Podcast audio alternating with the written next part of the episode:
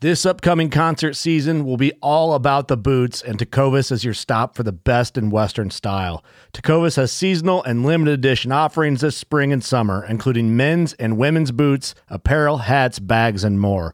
All Tecovas boots are made by hand in a time honored tradition with timeless styles that are always on trend. And Tecovas has first wear comfort with little to no break in period. It's hard to find this level of comfort paired with this level of style. Stop by your local Tecovas store, have a complimentary drink or two, that's WCB style, and shop new styles. The smell of fresh leather and friendly staff are at your service. Many stores even have leather custom branding to make your boots truly personalized. And with regular live music and events, there's no in store experience like it. If you can't make it into a store, just visit tecovas.com. That's T E C O V A S.com. They offer free shipping on all boots, as well as free returns and exchanges, and ship right to your door. Go to tecovas.com and find your new favorite pair of boots today. Fishing like a local isn't just about catching fish. It's about connecting with the environment and the people who call it home. It's about hearing the stories and traditions that have been passed down for generations and sharing unforgettable moments with the people you meet along the way. Fishing like a local is having an experience that stays with you forever. And with Fishing Booker, you can experience it too, no matter where you are. Discover your next adventure on Fishing Booker. Welcome back, everybody, to another episode of Chasing Tails Outdoor Podcast. I am your host, Walt, and I am joined by my world renowned co host out of Central Florida. Dude, uh, the month of June is almost gone. We have just finished the Yakking for Bass Challenge. There's going to be an episode coming on that shortly, but uh, right now, how do you feel with the summer? Man, I feel good that 30 days was a, a grind, uh, especially uh, getting out there fishing a bunch. I got to meet up with you right at the very end. We did a little uh, night fishing venture, so that'll always set you back a day or two. Yeah, when you spend the night out on the water, uh, for sure. Oh, yeah. But hey, man, it's good. It's uh, still good to be king of the creators, man. I wasn't uh, dethroned this year, so I'm happy as can be with that and, and now I'm looking forward to uh, kind of getting things dialed in for hunting season. I haven't checked my quotas yet. I was just actually fixing to do that when you called me in. See yeah. if I drew any, but I don't think I'm going to draw the ones that I put in for because I don't have any points.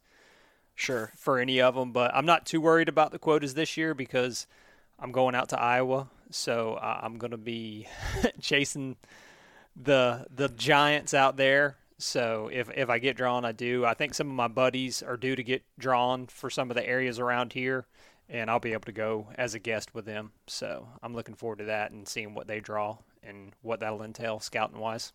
How about you? Yeah, dude, I'm I'm good. I'm I'm ready to recover a little bit. Maybe take a a week or so to recover from uh, you know all the grinding. I mean, there's a lot of early mornings, a lot of um, a lot of late nights, and dude, I, I got drawn. Uh, I, as of right now, when we're recording this, I got drawn for uh, archery and gun, and I got both of the hunts that I wanted here in Florida, which is awesome. Nice. And uh, now we're just waiting on muzzleloader and hog. So uh, shouldn't be shouldn't be too much longer. Those results should drop, and I, I got to be honest with you, I'm still going to be doing a lot of fishing because it, it's a long off season. But dude, when I got that email that said permit awarded, I just got a fever about me, and and I'm looking around at all my trail cameras I've got prepped. And it's like it's time to go. It's time to go right now. yeah, man. Yeah, I've been uh, listening to some some other podcast, uh, uh, hunting podcast as well, that kind of been getting me fired up to get out there and do some scouting and set some things up, especially with the trail cams. Trying some new stuff this year. Going to see how that works out. So I'm I'm getting there. Uh, it's it's still kind of a dead time for me though. I'm going to be honest. Yeah, yeah, it's still it's so like I said, it's fixing to be so hot outside. But I've been getting some trail cam pics. I've got one cell cam that's been out, basically running uh, since season's been over. So I got some pictures of bucks and velvet the other day. It's not really in a. It's just over a watering hole, big watering hole. I was actually getting some hogs there as well, so I may have to go take out some of them. But I'm getting there. Yeah. I'm getting there. I know. I know some people are dying for it. Um, the countdown's already been posted. Yeah. It's like, oh, I've got 90 days left, or it yeah. starts this. I mean, heck, in South Florida, we could be hunting in like a month and a half. Yeah, that's it. That's if we it. if we were really go getters. So Yeah, we're it's a shame technically we're not too far away for our state. Yeah, I, you know, I, I'm going to be hunting Georgia this year, so my season starts September 11th or, or 12th or something like that this year. Okay. Um, got a couple places I could hunt in September down here in Florida, um, but the habitat just doesn't seem like it's on par with what I've got just across the border. So I'll probably start my season over there, uh, hunting some of the swamps down there in, in, in southwest Georgia. Hopefully, going to link up with, with Josh Shineberry. He's a Patreon subscriber uh, who hunts that area. So I'm going to try and link up with him. I'm going to try and link up with uh, Bo Lice, who you had on the show. Yep. Um, he hunts a lot of those areas. Um, so I, I'm- I'm getting excited. You know, like I said, I got a lot of fishing to do. I'm going to run trail cameras. It's not quite that time to really get excited about it, but I tell you, about August, mid August, I'll probably really start to kick it into another gear, especially considering I'm not going to Colorado this year. right. You oh, you're not? I didn't know that. Yeah, well, you know, it's it's one of those things where, um, you know, I, I, COVID has has changed a lot for a lot of people. Uh, one of those things is I have to be a little more conscious about the fact that my in-laws live in town now, and you know, we come into contact. We do a lot of things on their behalf because of COVID, and uh, I've got to be kind of safe with what I do. And on top of that, FSU. Um, and on top of that, my work really doesn't want me to do much traveling. And there's the danger that if I travel out of the state going into the fall, I may have to take additional time off uh, Right. to quarantine myself. And I can't swing that. And I sincerely doubt that my employer is going to be too happy with, uh, you know, three weeks off. I just I can't I can't imagine that they're going to be thrilled with that. So it's one of those things where I'm going to punt till till next year, continue losing some weight. Yes, it stinks, but you know what? I've kept my health. I've kept my job during a pandemic. I've got to do a lot of fishing, and I've got the you know entire fall ahead of me. So Yeah, yeah, yeah, and it, it won't hurt you to focus on deer while you're down here, anyways. So. Yeah, no, exactly. You know, that's it, it, you know, last year I got that first deer on on photo on on video, and I'd like to push the limits on that. I'd like to get several deer uh, on on camera this year that I kill, and uh, one of the best ways I can do that is by being in the woods more. so uh, this year we're gonna go, we're gonna double down on whitetails, but along those lines, whitetails. You mentioned cell cameras, trail cameras. We've been talking about. We are going to have a, a really fun episode for everybody this week. Um, we're talking to Brian Stevens of SpyPoint. He runs their new podcast, which is a great listen. I, I encourage you guys to go listen to that. It's a it's a real laid back podcast, much like ours. The topics vary. Um, well, he does a wonderful job with it. But today we're going to break down and we're going to dive into trail, trail cameras and how to best utilize them because that's something that I feel like I've really slept on in years past is is utilizing trail cameras. Right. Yeah, I've been using trail cams for years, um, and slowly been adding to the cache over time. But I I still think I need to add more cameras. And last year I was probably uh, a little lax some on my cameras.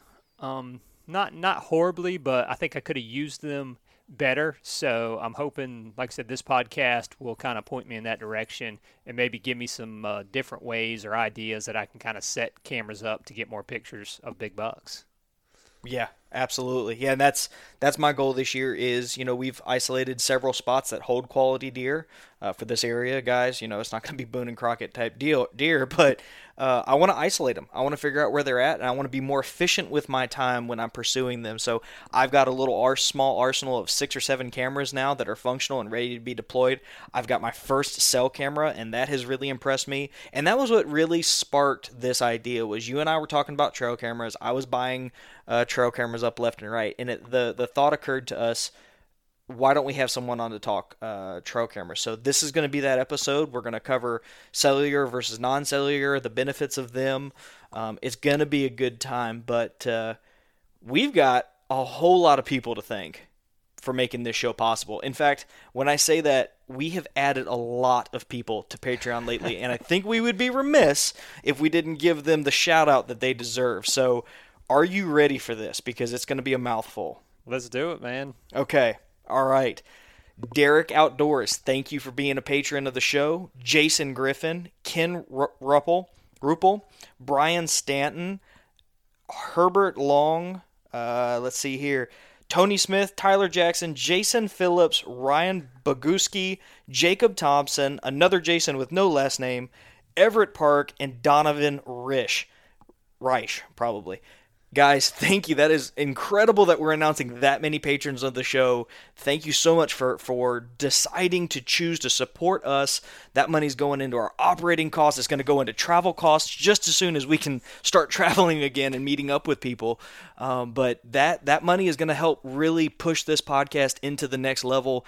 And uh, I can't wait to get you guys decals and stickers and enter you for the Tethrd Phantom saddle and kit that we're giving away uh, we're doing that in just a couple weeks. So I hope you guys are excited. You should tell your friends about it.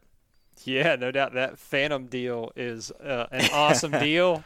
Uh, I, am hoping uh, it's. I'm sure it's going to go to somebody that. Hopefully, it goes to somebody that's uh, had never been into saddle hunting uh, and sure just lights the world on fire with them, and they can go spread the word out that uh, saddle hunting is quote unquote legit uh, to everybody. but whoever it is, like I said, I, I, appreciate all the new the new patrons that we got and the patrons that we've had. So we, we yeah. have a good time with them on our, our Marco Polo group, and I hope the, these new guys are I, they're all guys. I hope they uh, join the Marco Polo as well because it's always a good time over there.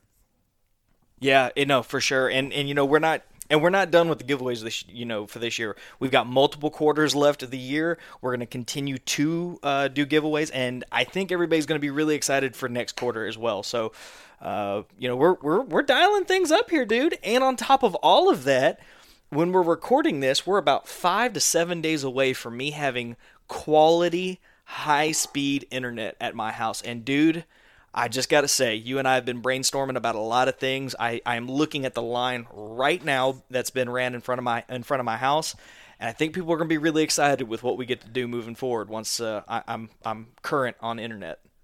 Yeah, that will be a game changer for the podcast. Whenever you get some high speed and the YouTube channel and everything yeah. else that we got going on, so uh, I'm looking forward to that.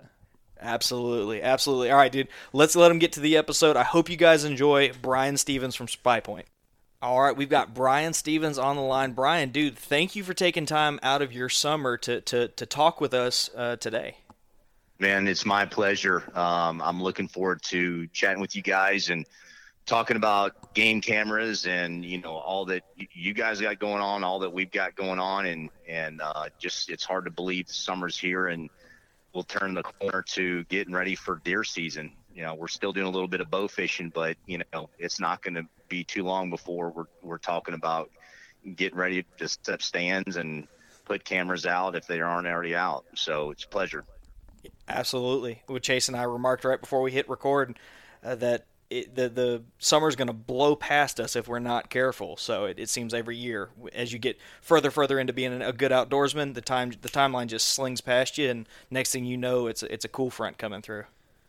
That's exactly right, my man. That's exactly right. So why don't you give everybody kind of the, the elevator pitch as to who you are, and and don't uh, forget the fact that you've got that awesome podcast, of course.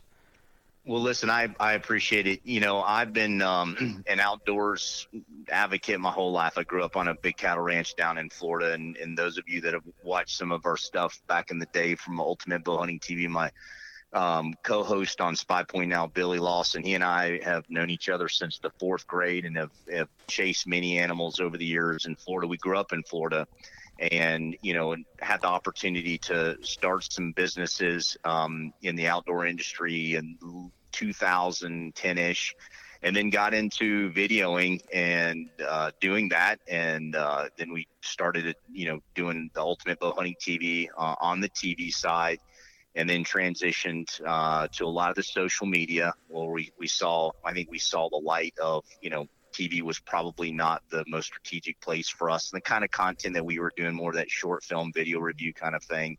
And, you know, we seemed to find a niche and it worked and people liked it. And then um, had the opportunity to cross paths with SpyPoint, you know, a number of years ago.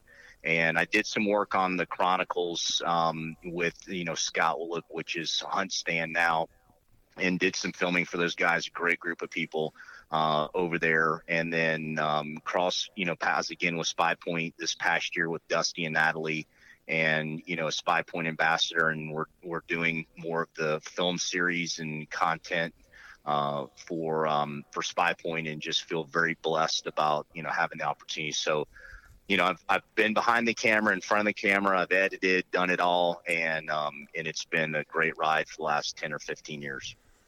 That's awesome. Uh, where whereabouts in Florida were you? Here we go.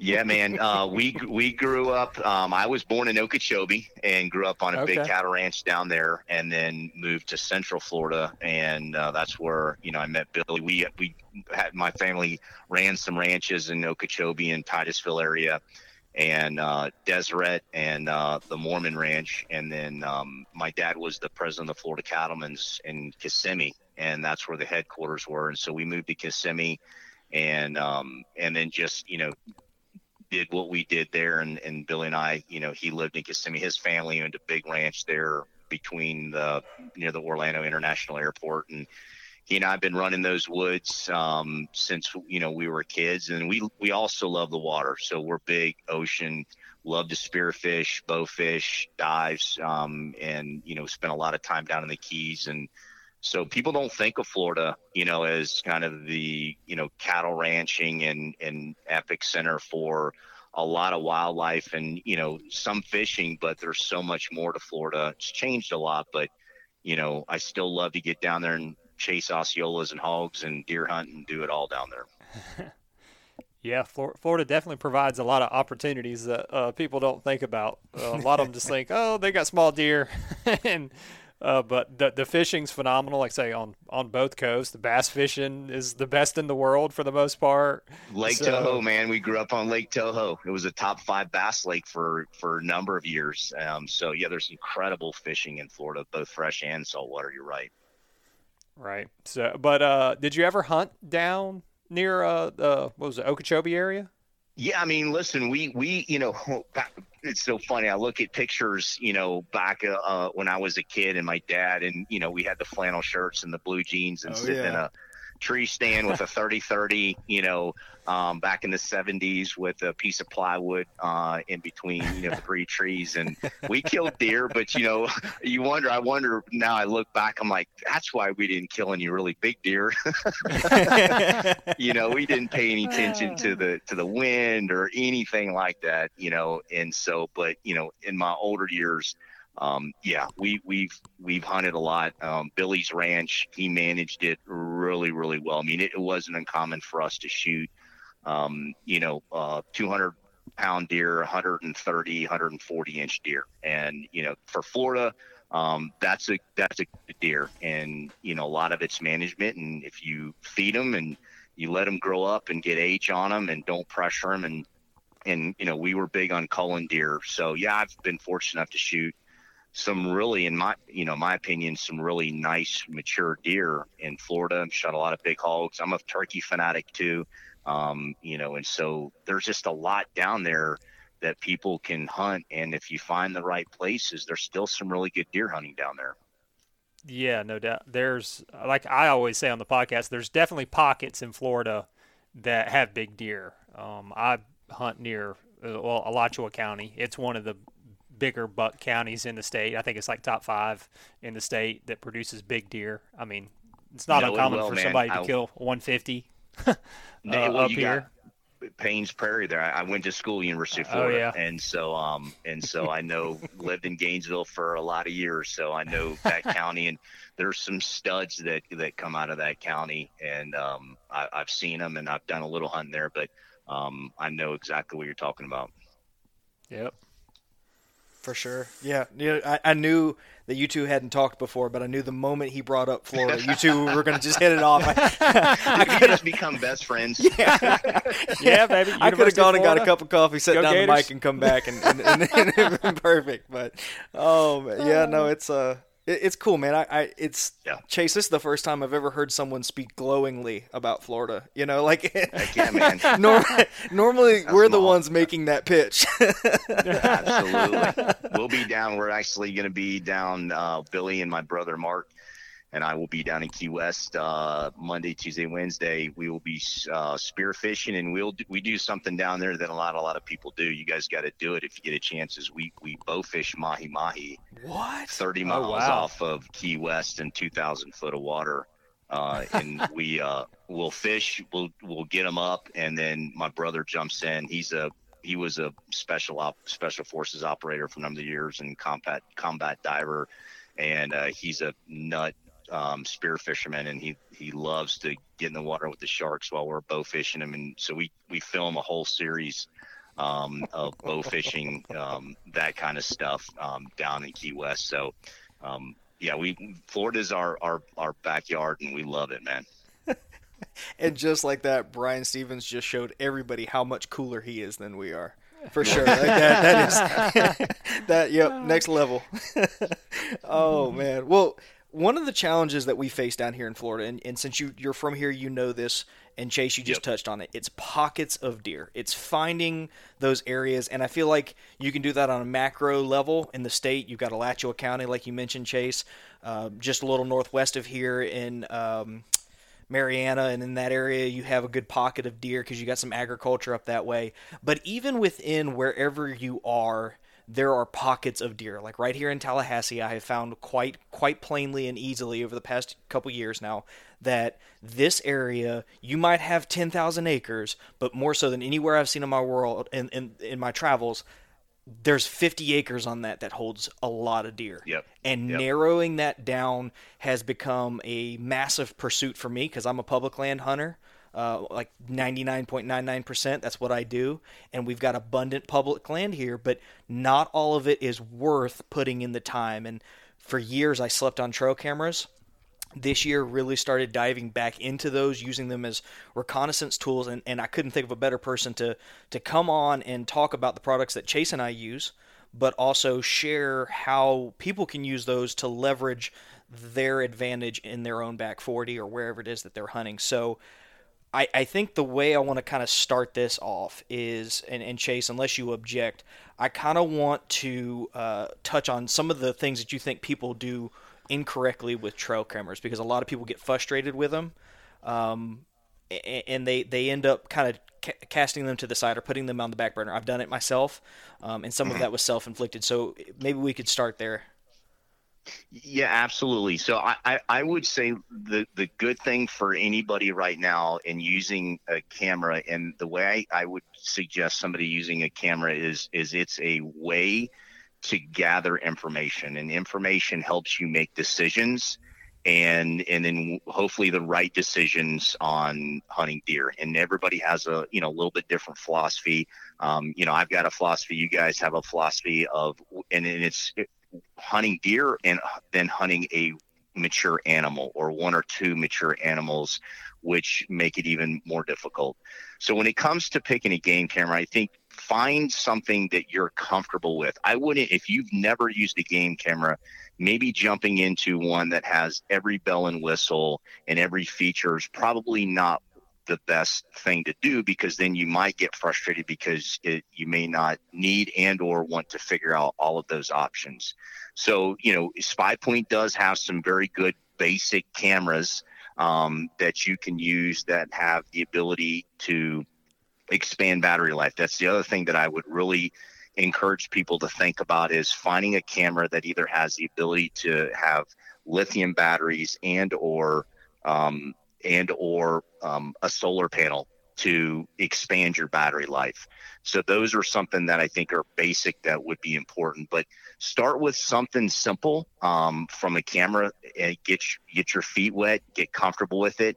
And then if you want to use a cellular camera then you know there's obviously benefits to a cellular wireless camera um, that can you know expand um, the ability to get real-time information and you know and that's where i think you can then begin to make you know day-to-day decisions on if you're hunting a particular an- animal so i mean i think i would just start right there guys and just say listen start with something you're comfortable with um, and and then get comfortable get some of that data and then work your way from there Yeah, for sure. I, I think I think the lithium component of it might be the most important component. If you can't do an external battery pack, or if that's not in your budget, you're just dumping jumping into it.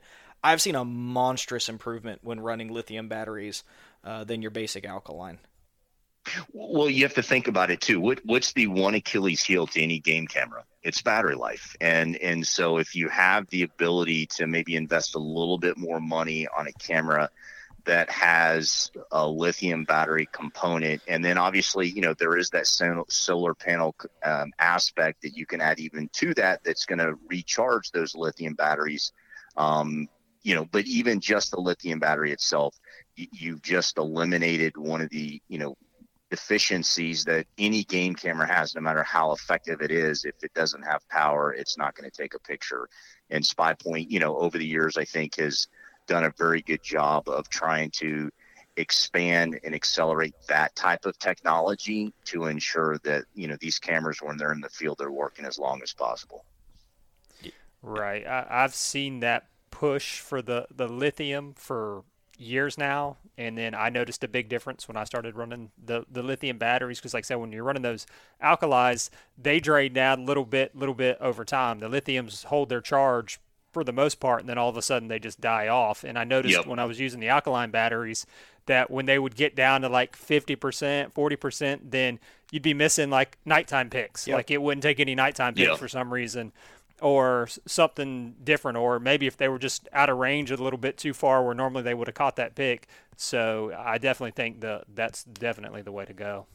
It's interesting how far cell cameras have come. I was looking at some of the older SpyPoints versus where they are today, or just cameras in general. I mean, from used to have to put film in them, which is there's an entire generation of of podcast listener right now that doesn't remember those days. Uh, and and and I envy them because there's nothing worse than you know coming back and having the the photos developed and then you know it's nothing nothing there you know I mean it was it, it was terrible but how do you go about assessing what trail camera style you put out um, or or maybe your placement of that. How do you determine where's a good place to put a trail camera?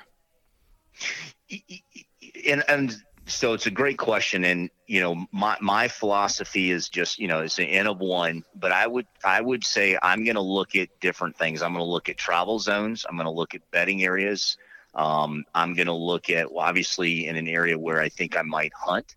Um, and then also the time of year you know i mean you know i may place cameras and be a little bit more um, you know uh, conservative in, in, how deep I go into an area if I'm going to be hunting that area versus let's say in the summer when I'm starting to know that they're they're growing in a bedding area I might push it a little bit um, and go closer to a core bedding area and you know and utilize those cameras. Again for me it's getting it's getting intel from a inventory standpoint and you know the latter part of the season to you know winter into spring. And then summer you want to see you know what's happening. We all love to see that bone growth and it happens so quickly um, you know into the fall to be able to say okay i know these are the deer that survived and then here are the area core areas that they're at and then even try to fine tune to where is that bachelor group? Because if you're hunting early season obviously you're not hunting you, you might be hunting one buck, but he's going to be with other deer. So it's where's that bachelor group bedding and where are they coming out? And so having a variety of cameras um, is is key. And so you can have a cellular camera that you can put and not have to touch. And SpyPoint, I think, has done a good job of trying to make those more affordable. So you guys remember what two, three, four years ago, um, it was almost cost prohibitive to have mm-hmm. you know mm-hmm. multiple you know cellular cameras and so now i think they they try to enhance the technology and cut that price point so that way you have the the features but also you can maybe invest in several of these cameras um, so th- i think if, if i have a a deer let's go let's go cellular versus regular camera first scenario if i've got a particular deer that i'm hunting and this is a big mature deer Okay. And I'm not talking about how many inches he has on his head. I'm talking a mature deer because a mature deer could be 140 inches right. or he could be 220 inches based on where you're at. They're still smart. They're hard to hunt and they know what's happening around them. this is where I love a cellular camera because I it's going to prevent me from having to go in there on a frequent basis and check it and educate that deer. And I, I just again, I've made enough mistakes and had some success over the years that I know when you educate that mature deer, it becomes harder to hunt. And the worst case you can do is to bump them. And so I love the fact that, you know, I can check it get real time information and if the, and if he's starting to show up in daylight hours and you're getting that the next day you need to be in that stand hunting that deer if the wind is right and the real time information and preventing you from having to go in there and screw up that area and leave your scent and educate that deer that to me is where a cellular states away and you have multiple farms that's a no-brainer um, but if it's just your backyard, I still think there's a place for a cellular camera. Um, you know, a regular trail camera, I think, still has value too. Um, and I like the ones that are the the really the dark. I, I one from a deer standpoint. Some people may argue it doesn't make a difference, and and others may say you may have pressure deer. So if you're hunting that public land and you got multiple cameras and people out there, who knows that that red light that is going off all the time may booger them. Maybe it doesn't, but so I'm going to err on the side of creating a scenario that the least amount of disruption for that particular deer where I just don't want to know. And then from a trespasser, somebody's walking, they walk by and they see that red light glow. What's happened, guys, to your camera? Right. It's, it's gone. They're going to exactly. steal it. they gone.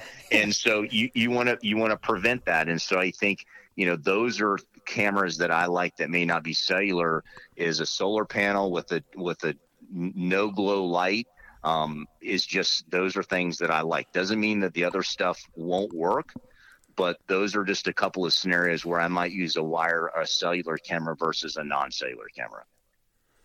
Yeah. Right. Yeah, and Brian, you mentioned something, and I know a buddy of mine uses his cell cams uh, for like immediate intel. Like he'll use the features as he'll get pictures because I know there's features on it where you can get pictures right away or you can get pictures like every four hours or every six hours or whatnot. And he'll set them up to where he gets max battery life, but then an hour or so before he goes into hunt, he'll set them to where he gets pictures right away. So that way he can look at those or get up to date information, go, oh, shoot, that buck was there 20 minutes before I got in there, I'm not going to go in that area and intrude because he may be right there and I may booger him out of there walking into the stand. That, that's exactly right, and I, you know, and so I think, you know, in the summer months, you know, or before season starts, you, you don't need as many like right now pictures. You can set it to every four hours and use the settings. And that's the cool thing about SpyPoint also is that they've got the app and the SpyPoint experience that allows you to customize so many different things and, and ways to use these cameras to fit your particular needs. It's not a one size fits all. But let's just say it's during the rut and that buck has been gone for four weeks and then boom, he shows up. And you know what? If the wind is right, you go and you hunt him that next day because he's there now versus and I've made this mistake many times as you you hunt hunt hunt hunt hunt and you're hoping one day he's going to show up well you know if you're hunting on those days that the wind's bad and he knows well you can almost guarantee that he's not going to show up mm-hmm. and so I think if you have that real time information in the two scenarios it's just going to increase your chances of getting an opportunity to get eyes on that deer in bow in bow range. Yeah, absolutely. And and you know the other thing that you talk about the public land it's like a, couple different things tied together. You talk about the no glow so that it doesn't show up for for um, theft purposes on public land. As a public land hunter that's a big deal the micro yep. is so small i love it because it just disappears on the side of a lot of these trees. I you know i also hang them up high enough and with a, with a strap. There you go. But you know it's one of those things where I can I can get it out of somebody's eyesight. You're removing the ability for them to see it, and then on top of that, I don't have to go in there if I'm not getting photos because I can jump in that app, which is just phenomenal, and see if the battery life is where it needs to be. Is it triggering like it's supposed to be? I can see everything right there, and and reduce how many times I'm going in there because if it's a honey hole on public, it, all the more reason that you don't want to be back in that spot until you need to be. No, hundred percent. And I, you know, I, I've seen, you know, a, you, a lot of guys do where you could literally take one stick from a lock-on stand and carry it with Yep. you, put it up and climb it up, and then you know, SpyPoint has you know screw-in hook that has an adjustable ball, so you can adjust it down, so you can get it up, and then you just take the stick down and you take it with you when you leave, and um, and so that way, as you said, it's it's out of sight.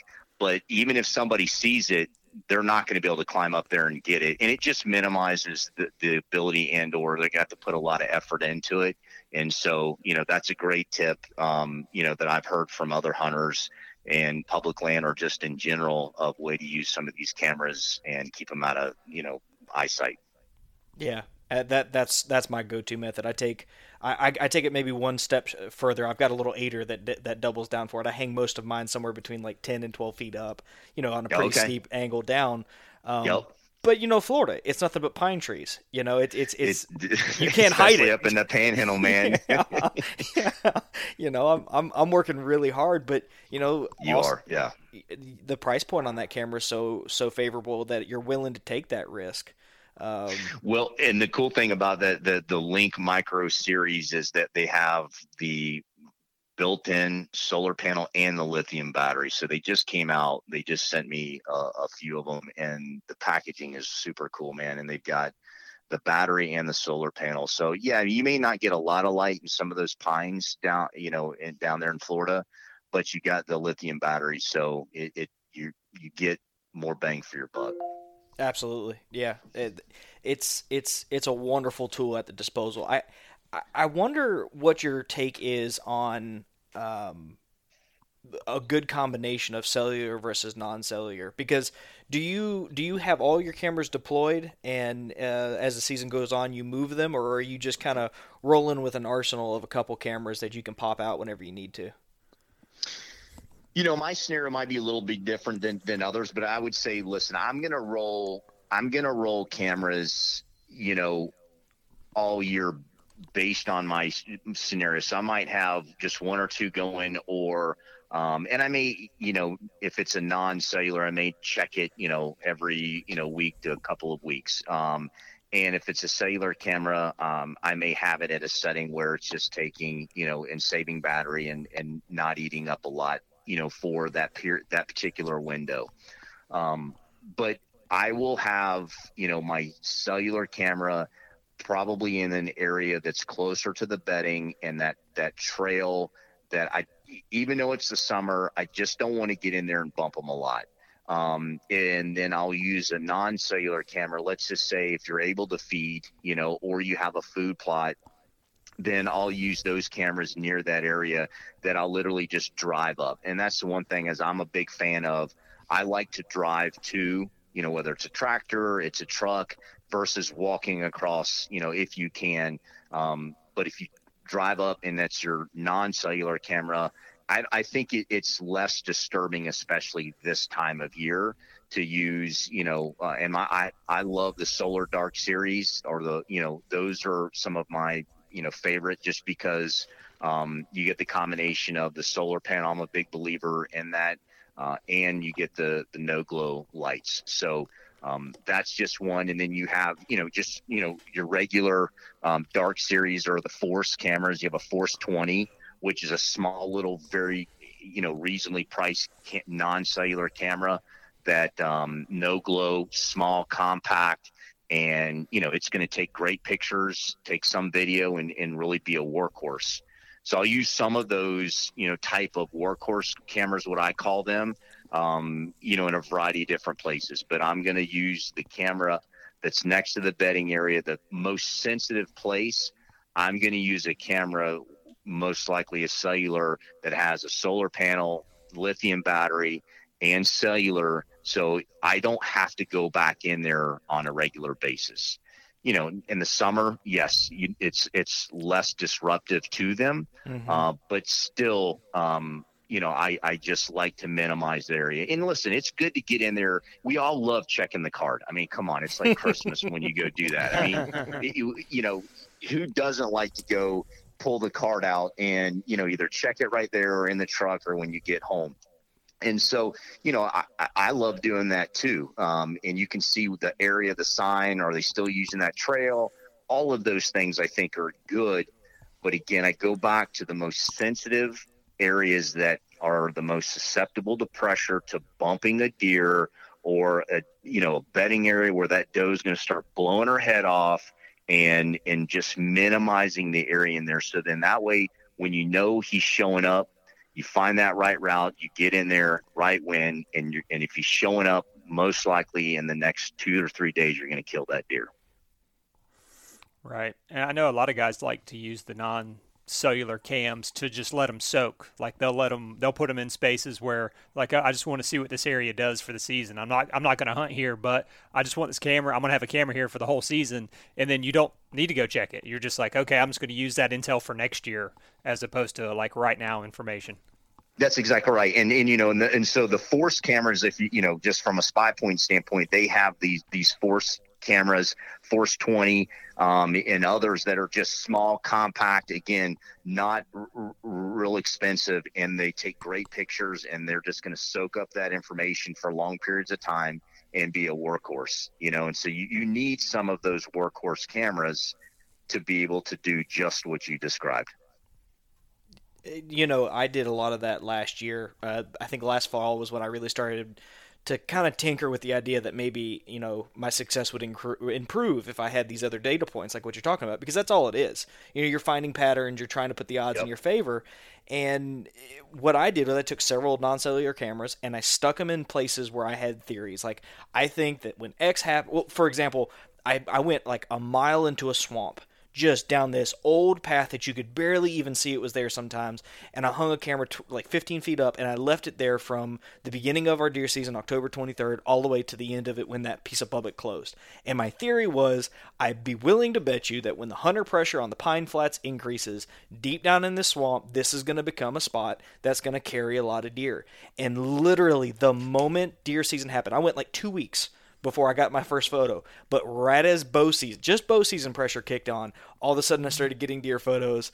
And then as muzzleloader and gun season picked up, I had all kinds of daytime photos uh, that that indicated that that theory was correct. And now I can a apply that to other parcels on public and b now i know i need to put a cellular camera there because there were some really nice deer moving around when i could have been back in there um, and, and, i think that's well, where they kind of complement each other yeah, when you go hang up that cellular camera, you need to hang up a tree stand too, man. Because that, that's that's where I'd be hunting too. I mean, you know, because do they run dogs up there still? I know years oh, ago yes. they used to. Yeah. So you know, in Florida, back you know, old school Florida hunting is running running dogs, and Bill and I hate you know hate that, and it's just some people love it. We just because we were bow hunters back in the day, and we were tree stand hunters, and it just made it hard sure. to do both, and that's exactly what those deer are going to they're going to go to those sanctuaries like you just described. And if you can get in and get out without making a, a lot of ruckus and educating them those are some, some of the bigger deer are going to show up and especially those florida bucks is in the swamps. And that's you give Billy and I a choice to hunt Florida, we're going to say, where's the swamp and the thickest, gnarliest stuff? And that's yeah. where we're going to go hang our stand. yeah, that, that you, you, to the textbook, that's what you just described. This one piece of public, uh, you can't dog hunt on it. The surrounding area around the public is dog hunted. So you also see a lot of in, influx of pressure of, you know, deer coming for safety as well. Um, but dude, I didn't, and you, the best part about it was, this is like the you know the icing on on on the cake here. I didn't get the first uh, human photo the entire time. Soaked for four That's months. Beautiful thing, man. No one was there. This is the biggest That's rub line you've ever seen leading to it. You would have thought it would have just you know been a a billboard, but no. So it, it's well, it, good for you, man. You found a little honey hole, yeah. and um, and uh, you need to. You, I need to hear a story next year. You got to get the time in there and kill a big one in there, man. Well, I just got drawn for my quotas, so I've got three weekends in a row that I get to hunt. Beautiful. So I'm yeah, nice. Fingers crossed, man. We we'll, we'll have you on to talk, to break that one down since you know Florida. Absolutely. oh man, that's awesome. Let cameras be a tool, um, and just always always think about a camera is is gathering information because we can all just go out there and hunt, and that's fine. You know, if it's just a getaway and just you know be outside, and you know if something happens, great but there's also a lot of people that put a lot of time and effort into what they do and their passion for hunting or bow hunting. And the beautiful thing about the cameras, you know, today um, is that they they give you enough features and benefits, but it's just to give you intel to meet your scenario. And it doesn't have to be a one size fits all anymore. You don't have to have a cookie cutter frustrating camera. Um, and use the variety of cameras for your scenario and your setup, but use them to help you get information.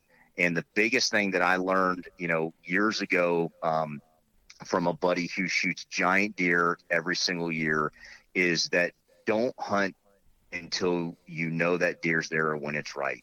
If you're hunting a particular deer or, you know, an area that you know has got it, just don't go in and blindly hunt it. And that goes with the wind and it also goes with, you know, when they're showing up in those daylight hours. And that's where these cameras can help you with that piece. And then, you know, the nice thing about the SpyPoint app and experience is it actually does give you the game forecast times and the wind and all that. So you can actually plan and map out your whole hunt through that resource. But those are just a few things that I would just over the years making a lot of mistakes and fortunately, you know, have shot a few nice deer um, that I've learned. Yeah, I, I think the thing I'm most excited about this summer, we've we've talked a lot about how busy and, and but also long the off season is. With that cell camera, I'm gonna get photos, man, and it's always gonna it's it's gonna be like whenever I've set it, got it set, I'm gonna start knowing, oh, I'm about to get some photos, I'm about to get some photos, and I feel like that excitement is gonna help make the summer pass by. Oh, it, it is. And then when it comes, I mean, I've got a buddy. We hunt a small little farm here in North Georgia that's got some freakazoids on it, and it's kind of the urban suburban area. And I and I I hunt more with my son there than I do, just because. And he shot his first Pope and Young buck last year at 17, and um and it was a nice deer. And there's some, and it's just Sean just. I mean, he's he's had some cellular cameras down there, and I mean, he just you know I five minutes ago I just got this picture, Brian. Here he's here, he's showing up, and you get to talk with your buddies. And if it's just you, you get excited. But if you have a, a group of people, you know, hunting a lease, that's the cool thing about this too, is you you get to share that with everybody, and you know, and it's just it, it just makes what we do that much more enjoyable. And I've gotten to the point now where it's like, yeah, you want to shoot that big deer, but you celebrate somebody else. That if you shoot a big buck, man, with your bow, um, you've done a lot to get to that point and make it happen. It just doesn't happen automatically when you're bow hunting or even gun hunting too, for the most part. So you celebrate it, man, and it, the cameras are a great way to just help you do that. Absolutely. I've got a photo uh, on a cheap Tasco in 2015. I shot my personal best with the bow. I have him on camera looking at me as I grunted which is just the coolest thing in the world, Absolutely, man. man. Yeah, that's, that's that's priceless. Yeah, no, it's it's the coolest. It's just, just like you see on TV, you know, like. Yep. oh man! So Chase, do you have any any final thoughts? Any questions? Yeah, I had a, a couple of questions actually on the cameras. Uh, is there anything that we can do with the cameras, like maintenance or preventative things, to help extend the life of the camera? And then when you go in to set your camera up, is there anything special that you're doing? Like, are you facing the camera a certain way to avoid sunlight, or any little tips like that? Yeah, so you know, I mean, listen, there there are some things that you know you can you know go on the website and and dusty and the guys are really if you sign up for the newsletter are really trying to create a platform of giving continuous information on how to maintain your camera. And and the the nice thing about you know SpyPoint is that their customer service is second to none and they've invested a tremendous amount into um, their customer service. So if you do have questions or needs you can pick up a phone and, and talk to somebody um, so about your camera maintenance upgrades, you know, firmware, all of that. I think in general, you know, I mean, listen, um, they're pretty solid, and you can leave them out and go. And especially if you go to the lithium battery, you have less, uh, you know, with that moisture getting in with the alkaline batteries and, and creating, you know, some issues in there. So I think, you know, if if you're not using the camera, listen, pull it out and you know keep it inside. Um, if you got a workhorse and you're going to leave it out there for months, then I don't think you need to worry about it. Um, and then as far as placement, um, I, you know, I think placing it based on where the sun is going to be um, on that trail is important if you're using a non-solar camera because you don't want there to be a glare when that animal crosses that path of the the sensor and then you have a blown out picture. It's not really anything to do necessarily with any camera. It's just you know if you take a picture in the sunlight it's going to be hard to see it. So i think keep that in mind and then obviously if you are using a camera that is you know a solar based you know place it so that way as that you know kind of know where the sunrise and sunset's going to be so it's in the most optimal position to to capture some of that sunlight for a period of time and recharge you know those batteries. You know and then the other part of it is you know where do you place it on the tree? You know a lot of it you know times you know i like to do it waist high but you guys have talked about strategies on you know placing a little bit higher and tilting it down whether it's uh you know a human pressure standpoint or some you know and i also i like to spray my cameras down you know if when i set them up i'll i'll spray them down just you know because i'm touching them and all of that especially if it's real close to a trail. Um, and so if you put it higher then you know you have less opportunity for an animal to smell it know it's there. And uh, and I, i'm telling you i do believe there are times a buck will walk behind the camera. If they know there's a glow and they smell it they're just going to avoid that. And so do the things based on the type of pressured animal you have to just minimize letting them know that you're there. So just be a few things I'd, I'd throw out to everybody. That's some really good information. I, you know, you mentioned that glow that last time, and it, and it reminded me. I had a fella. You're going to enjoy this. I had a fella tell me his theory on why deer are scared of trail camera, uh, like the low glows, and that is because of their depth perception. Whenever that goes off, it looks like a, a dim red headlamp of a hunter walking in. I, I mean, I wouldn't doubt it. I mean, li- listen, I, I, if you've had multiple cameras or you've walked by them, you you instantly look at it, mm-hmm. and yeah, a deer has different eyes than we do, but still I just believe they know, and and every deer has a personality. Sure. I mean, in, in summer, like it doesn't matter.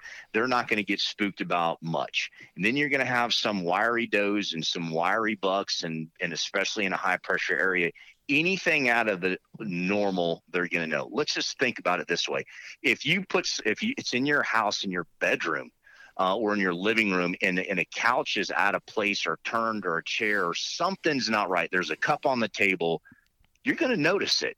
And I do believe deer that walk these trails every single day, they know when something's different. And and I again I go back if you're hunting a particular animal, it's hard to do. Um, and so do everything you can to think about it with that mentality of I'm in their bedroom or I'm in their hallway getting to the living room and I want to minimize them knowing that I've ever, ever been here. So, you know, some deer don't care, but there are some that do. And I like to err on the side of caution. And if I'm hunting a big deer, that joker's not going to know that I've been around. That sounds like Chase's theory on the big buck he's chasing down there. What one of many? Yeah, one, one of many. Ah. oh, the rich grow richer. Well, hopefully, they? one of them will pay off. Absolutely, it will, man. It will, and when it does, there's uh, there's there's no better feeling. You know, I've I've missed a, some heart wrenching, but I've been fortunate enough, and you know, you guys know when you you get a chance to put a big mature buck on the ground with your bow, man, it just Oh, yeah. And again, I don't care if he's 130 inches or if he's 200 inches. That deer is over four years old. They're just they're hard to hunt. Oh yeah. Oh yeah. They don't get big by being dumb. No, they don't. no, they don't. That's awesome, man. Well, where can people go to find everything that you're producing and all the new content? A lot of new YouTube content from SpyPoint. Yeah, I mean, I, I, I think, listen, um, go, go to spypoint.com and, you know, there's, uh, project SpyPoint that you'll find on there. There's the community where we're producing some of the the short film series. Josh is doing some you know land management and deer management series on his ranch in kansas and they're doing some really good stuff. And then there's just going to be general gear reviews and tips. So you know your your hub is spypoint.com and you'll be able to navigate and to find you know all of the products the new things coming out the content and you know spypoint really is working hard to build a digital platform for information content that is not only on the website but ultimately will be on the app. And if you haven't downloaded the SpyPoint app to help you navigate your cameras, you need to because there's going to be um, all kinds of filters and, and information there to use your cameras, but all but as well things to help you in the field: wind direction, scent information, game forecast, feeding times, moon phases, all of those things that help you again gather intel to know when to be in the woods when the time is right. So those are just a few things I think people, you know, if they're interested, can can go check out. Absolutely. Chasing Tails Nation, I appreciate you guys. Go over there, check out what they're doing. If, if you're looking for a new hunting podcast, I, I, I thoroughly recommend it. It's it's it's it's awesome. I, I enjoy every time I get the notification that there's a new one available. So, Brian, dude, thank you for taking time out your evening. I know it was a busy one, but uh, this this was a fun podcast, and hopefully we can we can build on it in the future when Chase and I set Florida records for whitetails using the camera we can we can jump back on here and, and dissect how. Uh, listen, I'd love it, man. I'd love it. I'd be proud. I'd be proud, man. Representing, buddy. That's it. Yeah. oh man. All right, buddy. Thank you so much. Absolutely. You guys take care.